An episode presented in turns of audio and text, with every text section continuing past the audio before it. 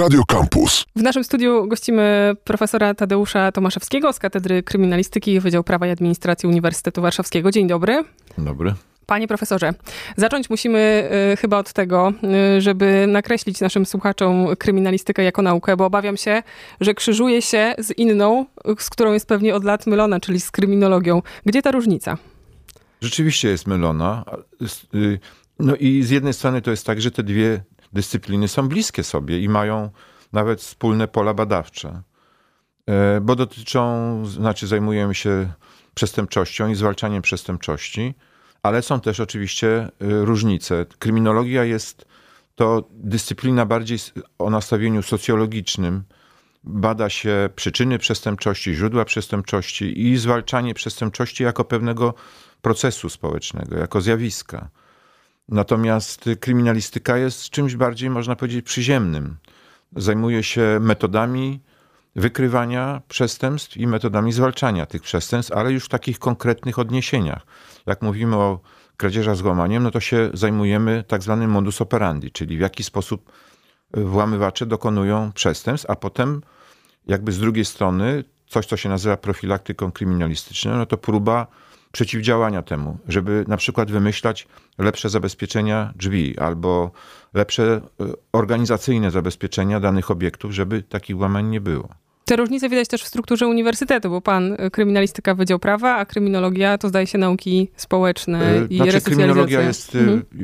zarówno na Wydziale Prawa, bo to jest dyscyplina prawnicza, jak i w Instytucie Pedagogiki Społecznej i Resocjalizacji, bo tam jest dydaktyka kryminologiczna, są studia kryminologiczne. A kiedy myślimy o takim zbieraniu dowodów, to łączyć to z kryminalistyką, czy na przykład jeszcze z jakąś inną nauką, może bardziej medyczną? Nie wiem, dlaczego od razu sobie wizualizuję wszelkiego rodzaju krwawe przestępstwa. Myślę, że to też to wina tak wszystkich jest, że seriali. Ludzie kojarzą y, y, właśnie przestępstwa z krwawymi zabójstwami i to w jakimś sensie jest związane z tym, co oglądają w telewizji i z takim efektem, który nawet w literaturze dzisiaj jest opisywany jako C S I efekt, czyli to, co ludzie widzą, przenoszą do swojego życia i tak to rozumieją. Natomiast no, w Polsce poziom zabójstw nie jest, liczba zabójstw nie jest duża rocznie i, i spada w ostatnich latach, więc to nie jest aż tak ważne przestępstwo. Ono jest ważne dlatego, że godzi w naj, na, najbardziej war, te, te, te największe wartości związane z życiem człowieka, ale natomiast kryminalistyka zajmuje się no, różnego rodzaju przestępczością, zwłaszcza w ostatnim czasie na przykład cyberprzestępczością, bo to dzisiaj jest bardzo poważne zjawisko. Czy się zajmuje dowodami? No kryminalistyka głównie zajmuje się dowodami, bo to jest problem zbierania dowodów i oceny dowodów. Zbierają raczej ludzie, którzy się znają na stronie technicznej albo znają się na przykład na przesłuchaniu, bo kryminalistyka składa się z dwóch części. Z części taktycznej, czyli takie pro- problemy związane z dowodami osobowymi, zeznaniami świadków, wyjaśnieniami podejrzanych. Trzeba umieć zbierać takie dowody, trzeba umieć przesłuchiwać. A z drugiej strony to jest jakby problem związany z oceną dowodów. Trzeba rozumieć, że to, co mówi świadek, nie zawsze jest zgodne z rzeczywistością. Albo to, co mówi podejrzany, też nie zawsze jest zgodne z rzeczywistością, bo ma prawo do obrony, więc może co innego mówić niż, niż było. I, i, i to jest dosyć duża sztuka, muszę powiedzieć, bo do tego jest potrzebna wiedza psychologiczna z kolei. Kryminalistyka na pewno jest taką dziedziną pomostową. Z jednej strony No, rozwija swoje własne pola badawcze, a z drugiej strony czerpie oczywiście bardzo szeroko z różnych dyscyplin, z psychologii w tym przypadku, ale jeżeli byśmy mówili o technice, czyli tej drugiej części, no to różne rodzaje badań kryminalistycznych to są bardzo wyspecjalizowane dziedziny związane z na przykład z fizyką, z chemią, z biologią, genetyką. To, to są te rodzaje badań, które dzisiaj się wykonuje. Pośrednio zaczyna pan odpowiadać na moje kolejne pytanie, które narodziło się na hasło cyberprzestępstwa, że możemy myśleć o kryminalistyce jako nauce, która podobnie pewnie jak wiele innych dziedzin na świecie potrzebuje w związku z nowymi rodzajami przestępstw, czy nie wiem, jaki jest inny rodzaj wykroczenia niż przestępstwo, ale potrzebuje pewnie też nowych narzędzi i sięga po nowe technologie. Tak Dzie- musi być, to jest, mówi się, że to jest zawsze wyścig. I tylko chodzi o to, żebyśmy to my wygrywali jako kryminalistycy, a nie sprawcy. Dostosowują swoje metody działania i w ogóle cel przestępstw do, do możliwości na przykład technicznych.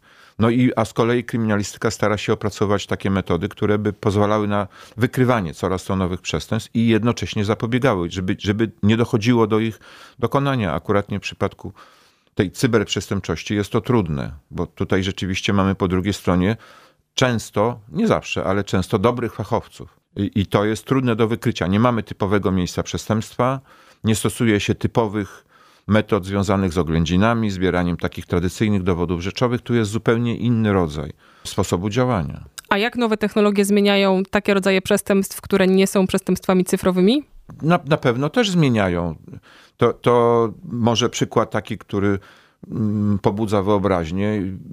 Od, od zawsze, wtedy kiedy była tylko możliwość, stosowana na przykład broń palną jako narzędzie dokonania przestępstwa. I, i tradycyjnie są metody służące identyfikacji broni na podstawie śladów na pociskach i na łuskach. A teraz się nagle okazuje, że, że być może sprawcy mogą używać broni, która jest tak zwaną bezłuskową, czyli nie ma tego materiału, który zwykle był badany, więc trzeba szukać innych metod identyfikacji broni, jeżeli takiej łuski nie będzie.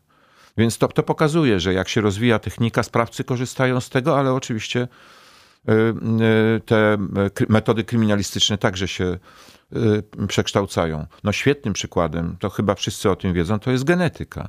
Kiedy to do, do momentu wprowadzenia badań genetycznych do praktyki kryminalistycznej, czy w ogóle z, związanej z wymiarem sprawiedliwości, no to prowadzono badania biologiczne, to były badania grupowe, czyli badania śladów krwi, czy innych materiałów biologicznych, i one pozwalały na wskazanie, że dany człowiek na pewno, że ten ślad nie pochodzi na pewno od tej osoby, i to była zaleta tych badań, ale z drugiej strony nie mogły wykazać w sposób bezpośredni, że na przykład dana krew pochodzi od konkretnej osoby, bo badania grupowe na to nie pozwalały. Można by powiedzieć, że mogły pochodzić, że ta krew może pochodzić, ale nie można by powiedzieć, że na pewno pochodzi.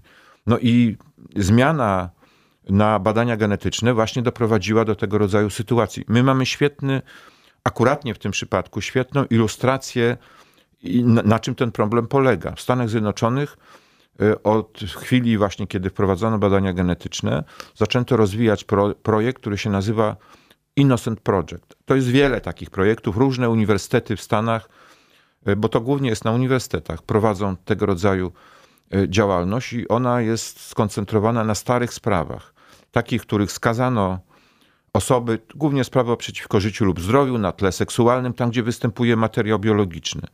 I był materiał, który badano starymi metodami grupowymi i, ten, i te badania wykazywały, że dana osoba, że ten ślad może pochodzić od oskarżonego. I jednocześnie z reguły były jakieś inne dowody, na przykład dowody osobowe, najczęściej zeznanie ofiary, która mówiła tak, to, to jest ten. Tak, sprawca rozpoznaje.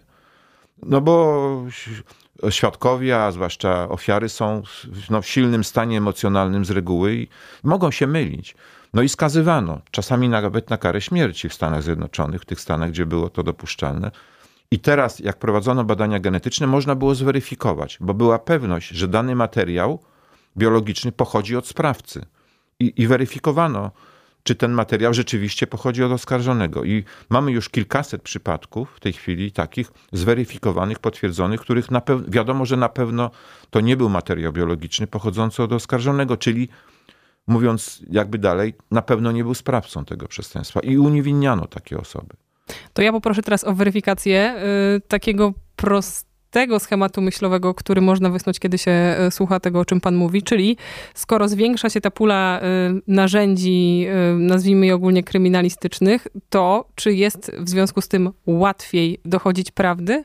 Czy pula przestępstw i wykroczeń też się zwiększa w związku z nowymi czasami i ten wykres nie byłby taki po prostu znaczy, jednoznacznie rosnący? M- mogę powiedzieć w ten sposób, że w- wykrywanie faktów, ustalanie faktów, ocena tych faktów, które są przeszłe, bo, bo to nigdy nie jest w czasie ter- bieżącym, tylko zawsze do tyłu, jest, jest trudne. Zawsze jest trudne.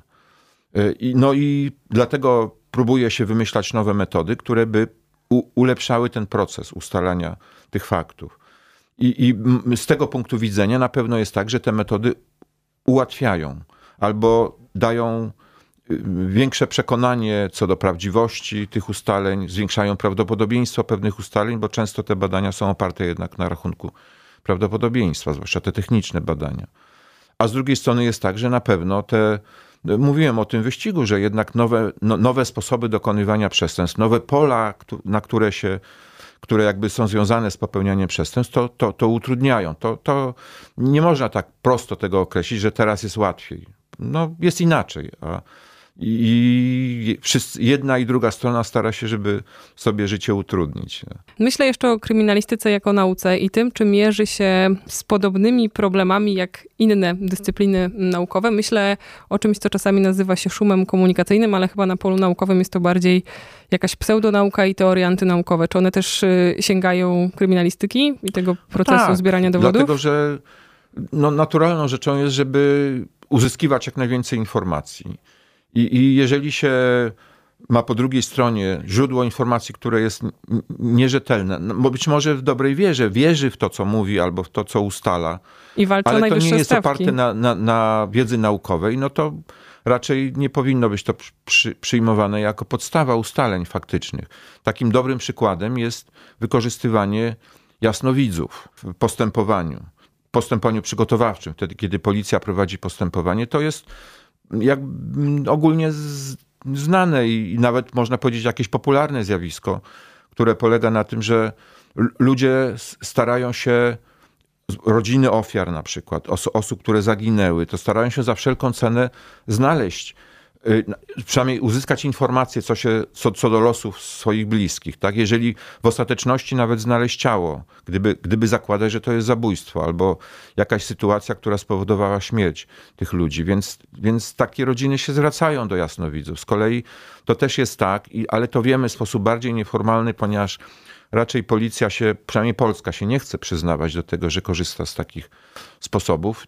Ja bym to nazwał ostatnią deską ratunku. To znaczy, jak już naprawdę nie można nic ustalić, no to albo na wniosek rodziny, albo policjanci z własnej inicjatywy gdzieś tam szukają takich możliwości. Ale no badania naukowe, bo to w ogóle można bardzo ciekawe badania naukowe prowadzić w tym zakresie. W Polsce nie było na taką skalę, na jaką powinno być.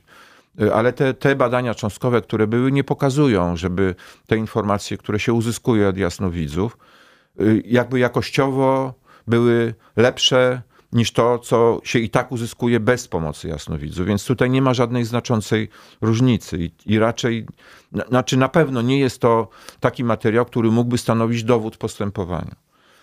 Ja nie wykluczam, że w jakiś w zakresie tak zwanej pracy wykrywczej, kiedy to się prowadzi poza procesem, kiedy się szuka jakichś informacji, to jak ktoś to chce tak robić, to mógłby to robić, ale na pewno nie mogło być to być prezentowane w sądzie jako, że tak powiem, prawda objawiona, bo tego się nie da po prostu udowodnić. Ktoś mówi, że miał wizję i mówi, że coś takiego, a jeżeli nie ma materialnie, materialnych dowodów, czy, czy potwierdzających tego faktów, no to nie można tego przyjąć. Ale tych przykładów jest na pewno dużo więcej. Ostatnio ja obserwuję takie zjawisko w badaniach, którymi ja się zajmuję jako, jako biegły sądowy, w badaniach pismoznawczych. Pojawili się biegli, nawet wpisani na listę biegłych sądowych, czyli teoretycznie zweryfikowanych przez prezesów sądów okręgowych, bo to oni wpisują biegłych na listę, którzy są grafologami. I to w takim rozumieniu niepotocznym, bo grafologia jest rozumiana jako no, dziedzina zajmująca się badaniem pisma ręcznego. I, I wtedy byłoby to w porządku, ale to są ludzie, którzy świadomie się wpisują na listę biegłych jako grafolodzy. Kiedy wiadomo, że nie ma metod, dobrych metod naukowych, takich certyfikowanych metod, które by dawały powtarzalne wyniki w tych samych warunkach, bo to jest warunek wykorzystywania metod dla uzyskiwania dowodów. Nie ma takich metod, a mimo to ma się nadzieję, że pomogą, że pozwolą uzyskiwać informacje, które posuną postępowanie do przodu. No, nie mamy żadnych dowodów na to. Ja ostatnio właśnie w kilku takich przypadkach się zetknąłem z opiniami takich biegłych i sytuacja jest ważna praktycznie, dlatego że sąd, który dostaje opinię biegłego, oficjalnie z tytułem biegły sądowy, dostaje opinię opartą na metodach, które nie są naukowe i nie są zweryfikowane, ma naprawdę dużą trudność w ocenie. I ma prawo wierzyć, że taka opinia grafologa w tym przypadku no, będzie mogła stanowić podstawę dowodu. Opinia jest dowodem w postępowaniu. Sąd może jej nie przyjąć, ale jak nie potrafi jej dobrze ocenić, no to pewnie chętniej ją przyjmie niż nie przyjmie. I, i na tym polega problem, bo się ustala ważne fakty, które są potem podstawą orzeczenia i uzasadnienia wyroku, bez przekonania, czy, czy może sąd to robi z przekonaniem, ale my jako kryminalistycy wiemy, że nie ma w tym zakresie dobrych metod badawczych. I nie można, grafologia zajmuje się generalnie oceną cech psychicznych osoby na podstawie pisma i można próbować zgadywać. To można badać, jak często można zgadnąć, a jak często można nie zgadnąć. Ale to jest często czysta fantazja. Jeżeli na przykład mamy taki przypadek, kiedy ktoś napisał testament i z badań wynika, takich pismoznawczych, kryminalistycznych badań, że to zostało napisane przez spadkodawcę, czyli właściwego testatora, nie można kwestionować, że to nie jest pismo tej osoby, no to próbuje się obalić ten testament na przykład w taki sposób, że ta osoba pisząc testament nie miała świadomości. Nie wiem. Testament napisany jest logicznie, nie ma żadnych cech w piśmie, które by wskazywały na jakieś nadzwyczajne okoliczności, a mimo to grafolog mówi, a ja mam taką metodę, która mówi, że rzeczywiście ta osoba była w stanie nieświadomości. Świetny dowód dla sądu, czy dla strony, która chce to udowodnić. To jest konkretny przypadek z praktyki, więc jest to niebezpieczne. Po prostu trzeba z tym walczyć. I jeszcze coś z przykładów poza jasnowidztwem i grafologią? No dużo jest takich metod. Są, ostatnio na przykład był też problem różdżkarzy. Sąd się nawet wypowiadał na ten temat, co, co, co jest w ogóle dosyć no, dziwne, że i to chyba Sąd Najwyższy taki wyrok wydał, którym powiedział, że wprawdzie to nie jest metoda zweryfikowana i że może nie być pewna, ale właściwie dlaczego nie dopuszczać? Jak można różne metody dopuszczać, to i taką metodę można dopuszczać, więc... No, ja się z tym nie zgadzam akuratnie, bo, bo jednak po to uprawiamy naukę, żeby stosować metody naukowe, ale jednak widać, że, że te, to jakieś pole tutaj dopuszcza, dopuszczania tego rodzaju informacji w ten sposób uzyskiwanych jest. Profesor Tadeusz Tomaszewski, Katedra Kryminalistyki, Wydział Prawa i Administracji Uniwersytetu Warszawskiego. Dziękujemy, panie profesorze. Ja bardzo dziękuję. Kampus, kampus, sztosy, sztosy, same sztosy.